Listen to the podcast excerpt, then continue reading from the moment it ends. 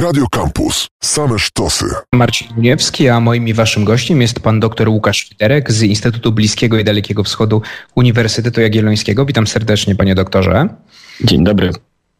W Libanie kryzys polityczny, no, można chyba tak powiedzieć, trwa nieprzerwanie od lat 90., czyli od zakończenia e, wojny domowej. Kilka lat temu, to są tylko przykłady tych protestów, ale kilka lat temu Libańczycy protestowali na przykład przeciwko śmieciom zalegającym na, na ulicach. Później były protesty przeciwko korupcji, niewydolności władzy sekciarskim podziałom w polityce na szyitów, sunitów, chrześcijan, bo to ten, ten podział cały czas towarzyszy mm, libańskiej polityce. Teraz kraj podnosi się bardzo powoli, ale nie dziwi, bo sytuacja gospodarcza jest tragiczna. Po potężnej eksplozji magazynu z saletrą amonową w bejruckim porcie, ogromna część miasta została zniszczona, zginęło ponad 200 osób, 6 tysięcy zostało rannych, a 300 tysięcy pozbawionych dachu nad głową. To pokazuje skalę tej, tej eksplozji.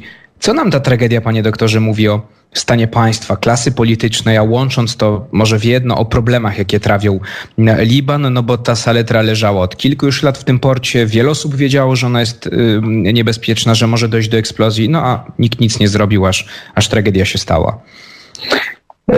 Tak, no to, że stan y, państwa libańskiego jest y, bardzo zły, to jest wiadome e, poniekąd od lat. Tym razem mamy do czynienia z y, nadzwyczaj takim spektakularnym e, obrazem, który nie dość, że zrujnował dużą część Bejrutu, spektakularnym wydarzeniem, e, które nie dość, że zrujnowało e, dużą część Bejrutu, to jeszcze no, dostarczyło jakichś takich bardzo mocnych obrazów właśnie, które, które pokazują, że choć państwo i ta jego niewydolność nie są rzeczami, które można sobie zwizualizować łatwo, no to efekty tej, e, tego braku państwa, czy też tej, tego upadku państwowości libańskiej e, mogą e, być bardzo widoczne i niestety bardzo spektakularne. Więc sytuacja w Libanie ten permanentny kryzys polityczny, wydaje mi się, że mm, E, w jakiś sposób e, zawsze tą historię Libanu można odpowiedzieć od różnych, zaczynając ją z, z, różnych punktów. Można powiedzieć, że ten e, rdzeniem problemu jest system taki wyznaniowy z polityki libańskiej, która jest demokratyczna i to należy podkreślać, ale z uwagi na te bardzo silne podziały, na fakt, że polityka toczy się w ramach poszczególnych grup wyznaniowych, których łącznie w Libanie jest 17, no to ta, ta, ta rywalizacja demokratyczna jest bardzo ograniczona, tak? E, więc w pewnym sensie to, to zaczęło się jeszcze w wieku XIX. Zostało utrwalone w konstytucji e, narzuconej przez Francuzów, e, ale później no, obowiązującej po dzień dzisiejszy. Ze zmianami, które wprowadzono, z niewielkimi zmianami dodajmy, które nie zmieniły istoty tego systemu, a jedynie dystrybucję władzy poszczególnych grup, zmianami, które wprowadzono po zakończeniu wojny domowej w układzie Zattaif pod wpływem innego zewnętrznego gracza, jakim była Arabia Saudyjska. Mówię o tym dlatego, żebyśmy mieli świadomość, że Liban jest niejako takim e, bardzo specyficznym, bardzo wyjątkowym państwem, położonym zarazem też w bardzo kluczowym e, punkcie e, strategicznym na wschodnim brzeżu Morza Śródziemnego, w którym zmiany polityczne bardzo rzadko dawało się wprowadzić tylko pod presją że tak powiem, e, wewnątrzpolityczną, że zazwyczaj byli też zewnętrzni gracze. Najpierw Imperium Osmańskie, później Republika Francuska, później kraje arabskie pod wodą Arabii Saudyjskiej, które w tych kluczowych momentach wpływały i formowały e, ten system polityczny, czy też nadawały mu jakiś, jakąś nową bądź zmodernizowaną e, formę. Nie zmienia to faktu, że system ten jest nadzwyczaj niewydolny, do, doprowadza właśnie do, do, do, tych, do, tych, do tej niewydolności, przy czym e, do, tych, do, tej, do tej tragedii, o której, od której wyszliśmy, ale także do braku wypełniania innych funkcji, e, które zazwyczaj kojarzymy z państwem, no takich chociażby jak e, dostarczanie podstawowej edukacji, zapewnianie przestrzeni publicznych. Bejrut jest miastem, które jest miastem, w którym nie ma praktycznie żadnego publicznego parku. Ten dziki kapitalizm, nieregulowany w żaden sposób przez państwo, doprowadził do zabudowania każdego skrawka wolnego miejsca. Nie funkcjonuje publiczna służba zdrowia, nie funkcjonują systemy rentalne czy emerytalne, nadzorowane czy też organizowane przez państwo. Te luki są wypełniane przez rozmaite organizacje, zazwyczaj funkcjonujące w ramach poszczególnych grup wyznaniowych i służące swoim własnym e, wspólnotom. E, więc e, taki jest obraz tego, tego unikatowego kraju, w którym, który mamy tą nadzwyczaj słabą państwowość, a zarazem w odróżnieniu, nie wiem, wielu krajów, chociażby Afryki subsaharyjskiej, nie mówimy tu o kraju, e, który byłby krajem e, biednym, no przynajmniej do niedawna. Tak? Liban był krajem względnie zamożnym, w którym jednakże ten, e, ta słabość państwa była bardzo mocno widoczna. Teraz, w momencie kryzysu gospodarczego, w momencie napływu uchodźców z Syrii, w momencie, kiedy na to wszystko jeszcze pojawiła się pandemia COVID-u, obraz, obraz jest znacznie bardziej poważny. Wczoraj, panie doktorze, rozpoczął swoją działalność sąd wojskowy, który ma zbadać okoliczności mm, tej tragedii, od której zaczęliśmy rozmowę w bejruckim porcie. Czy pan liczy na takie poważne rozliczenie, czy pociągnięcie do odpowiedzialności, czy zostaną skazani tylko, no, no nie wiem, zarządca portu, zarządca magazynu? Mm, no, bo wiele wskazuje na to, że o tym niebezpiecznym ładunku wiedział i prezydent, i politycy, i władze, i władze Libanu. No leżał od, siedmiu lat w porcie, nikt nic z tym nie robił. Takie rozliczenie, czy taki proces pewnie uspokoiłby nastroje, bo dodajmy, że po eksplozji Libańczycy wychodzą masowo na ulicę w antyrządowych protestach, no bo ta eksplozja jest tylko jednym z wielu, wielu problemów, o których pan powiedział. Podsumowując, czy taki proces będzie, e, no, no, będzie w jakiś sposób oczyszczający, czy, czy raczej skończy się na, mówiąc e, kolokwialnie, na płotkach, które zostaną skazane za to, co się stało? No, czas pokaże, natomiast ja bardzo wątpię w to, e, żeby on, żeby ów proces miał przynieść wskazanie czytelnego kogoś, kto zawinił. Chociażby z uwagi na to, że w toku tych ostatnich siedmiu lat mieliśmy rządy, w których przewinęła się właściwie cała e, klasa polityczna. E, liderzy e, zarówno opcji obozu 8 marca, jak i obozu 14 marca, bowiem może warto jeszcze wskazać, że Liban, oprócz tego, że jest podzielony na te e, grupy wyznaniowe, jest silnie spolaryzowany na płaszczyźnie politycznej. Pomiędzy e, tym, co nazywamy obozem 8 marca, czyli zbiorczo zwolennikami Hezbollahu i opcji proirańskiej, i obozem 14 marca, czyli znowu upraszczając, zwolennikami rodziny Hariri i bliższych związków. Z jednej strony z Arabią Saudyjską, a z drugiej strony z E, Zachodem.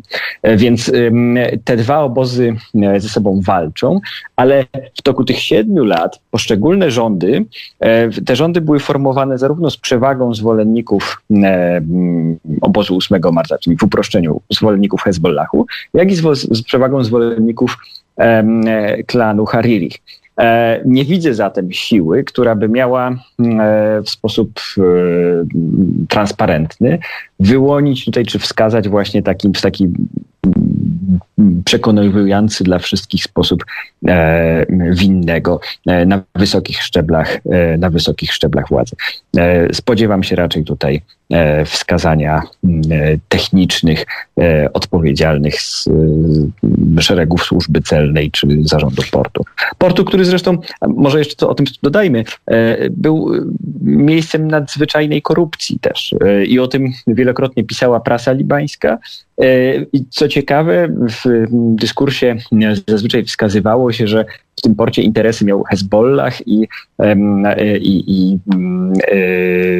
to niejako było wskazywane w komentarzach. Natomiast miejmy świadomość, że właściwie znowu prawie wszyscy oligarchowie albo oligarchowie niemalże wszystkich opcji politycznych w Libanie mieli swoje interesy związane z przemytem, z cłami bądź zwolnieniami z ceł.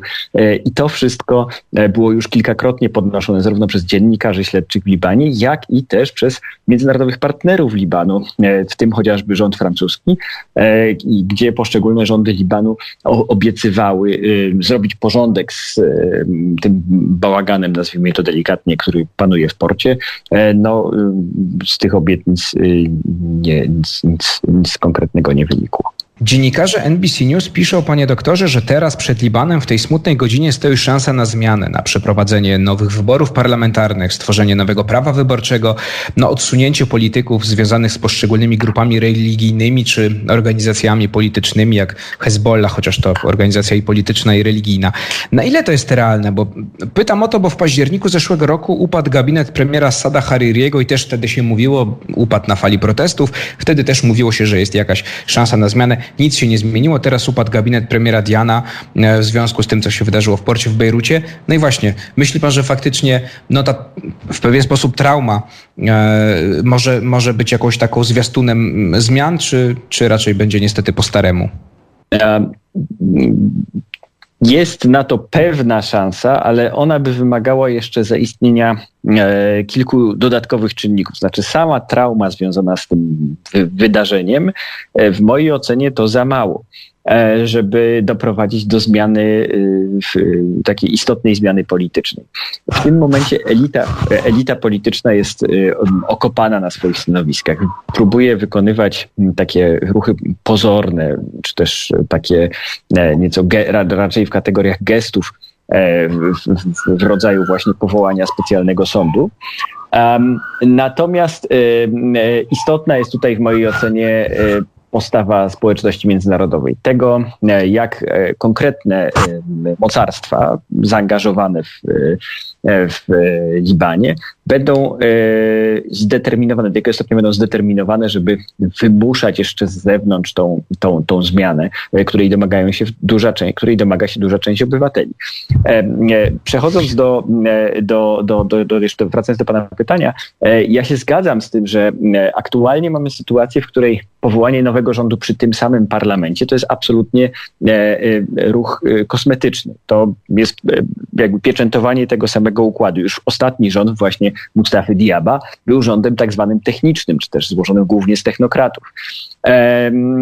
Można też zauważyć, mam takie wrażenie, taką tendencję, że ten wybuch niezadowolenia na ulicach zasypał nieco podziały pomiędzy elitą polityczną i widzę, że, czy też mam wrażenie może na dzień dzisiejszy, e, jak, jak, że stanowisko właśnie chociażby Sada Haririego e, jest e, nieco bardziej zbliżone do stanowiska Hasana Nasrallaha, czyli lidera Hezbollah, a więc dwóch dwa zupełnie osobne bieguny polityki libańskiej nieco się e, z, e, zbliżają ku sobie w obawie przed taką właśnie wielką e, rekonstrukcją, czy też przebudową całego systemu, w której wszyscy z tych aktualnych graczy by mogli stracić.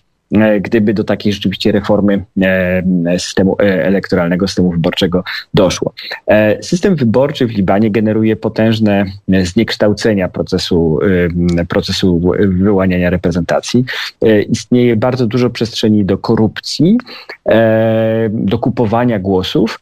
I choć sam akt wyborczy jest, gdy jest obserwowany przez międzynarodowych obserwatorów, nie, nie, nie, nie, nie wzbudza wątpliwości, że odbywa się, e, że odbywa się e, w sposób e, proceduralnie uczciwy. Natomiast proces kupowania głosów przed tymi wyborami to jest jeden z elementów, które sprawiają, że tak trudno, zmian, tak trudno o zmianę tego systemu i że politycy okopani na swoich stanowiskach są też no, milionerami, są bardzo wpływowymi oligarchami mówimy o wybuchu, ale Libanem w dużym stopniu, czy też dla Libańczyków y, czymś może nieco mniej um, spektakularnym, ale, ale bardzo ich dotykających jest y, kwestia e, waluty, funta libańskiego, który e, przestał być wymienialny na dolary. Chyba 80% swojej wartości, prawda, stracił. Y, stracił 80% swojej wartości.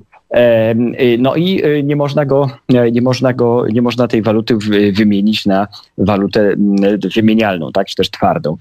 E, tutaj mamy postać bardzo kontrowersyjnego e, szefa Banku Centralnego Libanu, który jak się okazuje, ostatnimi laty utworzył bardzo wiele spółek w rajach podatkowych i prawdopodobnie tu był, był zaangażowany w wyprowadzanie kapitałów za granicę. A więc mamy do czynienia z tego rodzaju patologiami, które bardzo trudno jest rozwiązać przy mm, pomocy takiej, jak standardowo to się ma, ma miejsce w demokracjach, czyli przy pomocy karty wyborczej, ponieważ z jednej strony jest w ludziach chęć i wola do tego, żeby coś zmienić, żeby wprowadzić system, który będzie może bardziej e, w sposób proporcjonalny e, odzwierciedlał wolę większości. Ale z drugiej strony jest obawa, że na takiej zmianie my, nasza grupa, e, czy to jako grupa wyznaniowa, jako chrześcijanie, maronici, sunnici, druzowie, czy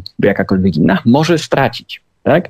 I to są te dwa, dwa przeciwstawne wektory, które targają Libanem. Pytałem pana o szansę, to zapytam, czy może być w takim razie jeszcze gorzej.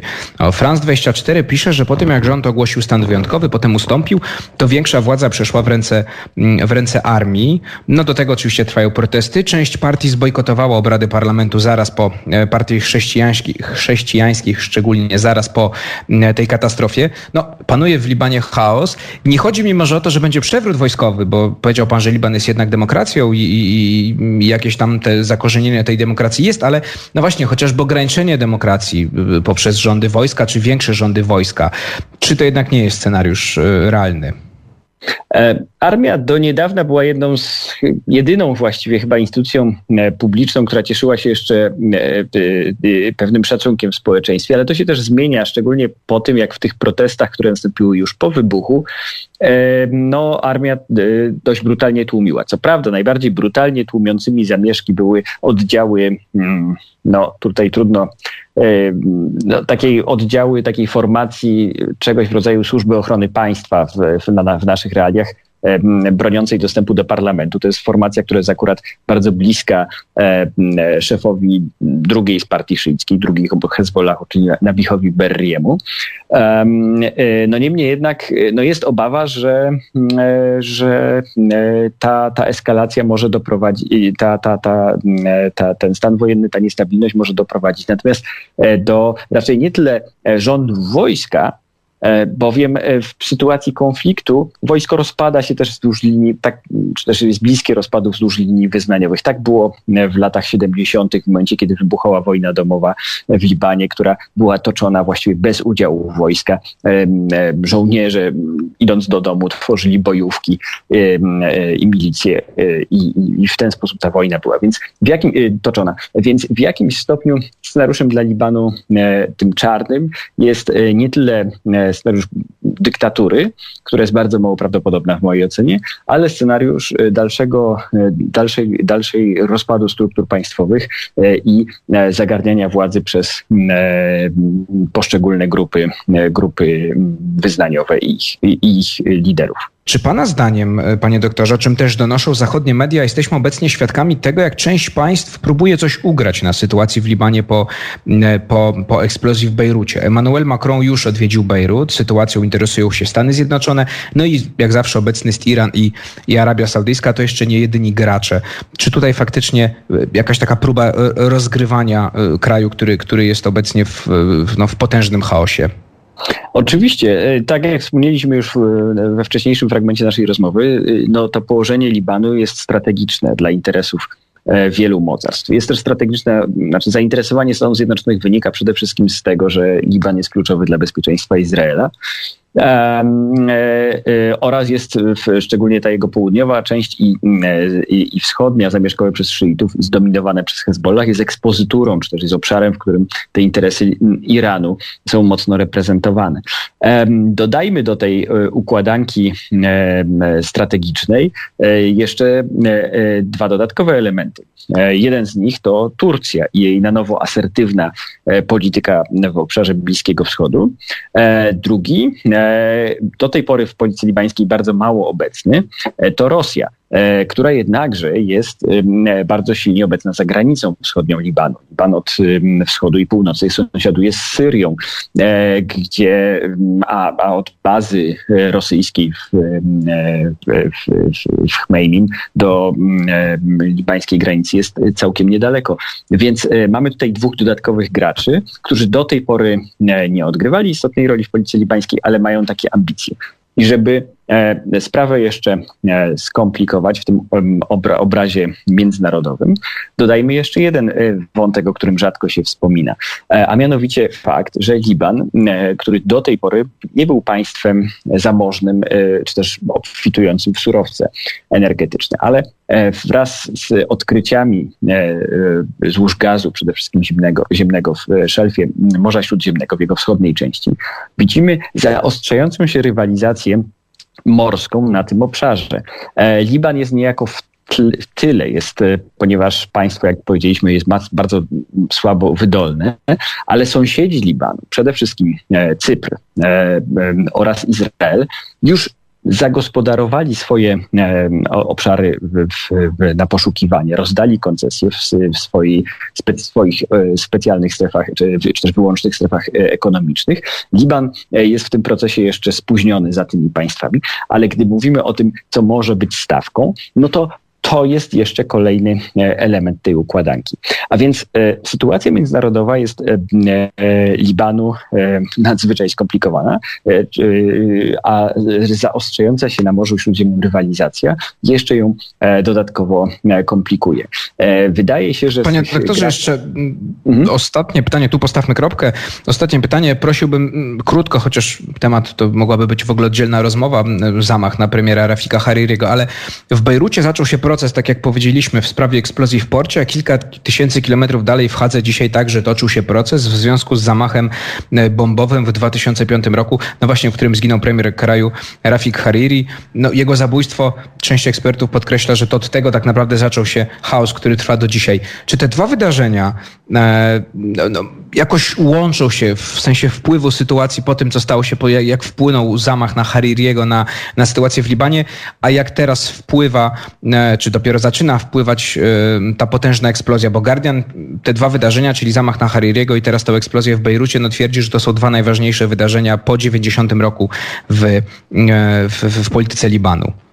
No na pewno są to wydarzenia, które stanowią, być może będą później będą postrzegane jako pewna cezura. Przede wszystkim zamach na Haririego e, e, wyzwolił tą energię, to niezadowolenie i pierwszą, dokonała się pierwsza kolorowa rewolucja w świecie arabskim, tak zwana cedrowa rewolucja, która doprowadziła nie tyle do oba, obalenia rządów, ale do usunięcia okupacji syryjskiej z Libanu. Bowiem e, w wyniku tej rewolucji usunięto wojska, czy też pod presją międzynarodową Syryjczycy musieli wyjść. E, natomiast w wyniku tego zamachu po, po, pojawił się też ten podział, o którym już wspominaliśmy, podział na obóz pro-hezbollahowy i pro-hariri, w dużym bardzo uproszczeniu. I ten e, podział w pewnym sensie jest nadal aktualny dzisiaj. On paraliżuje też trochę e, tą e, politykę libańską. Czy ten, ten, ten, ten wybuch, o którym rozmawiamy, wybuch saletry amonowej w porcie, przekreśli ten podział? Czy wyłonią się jakieś nowe linie podziału? Czy spośród protestujących wyłonią się liderzy, którzy będą w stanie rzucić wyzwanie starym elitom? Tego jeszcze nie wiemy. E, póki co e, takich, e, takich liderów nie widać. Protesty mają charakter spontaniczny i jeżeli ten stan rzeczy się utrzyma, to ja, no i nie będzie tej presji międzynarodowej mocniejszej, jakoś ukierunkowanej, to ja nie jestem optymistą, jeżeli chodzi o perspektywę zmian instytucjonalnych w Libanie. Doktor Łukasz Federek, Instytut Bliskiego i Dalekiego Wschodu, Uniwersytet Jagielloński. Bardzo dziękuję panie doktorze za rozmowę. Dziękuję również. To była Róża Wiatrów, ja się nazywam Marcin Uniewski, a my się słyszymy w środę za tydzień. Radio Campus. Same sztosy.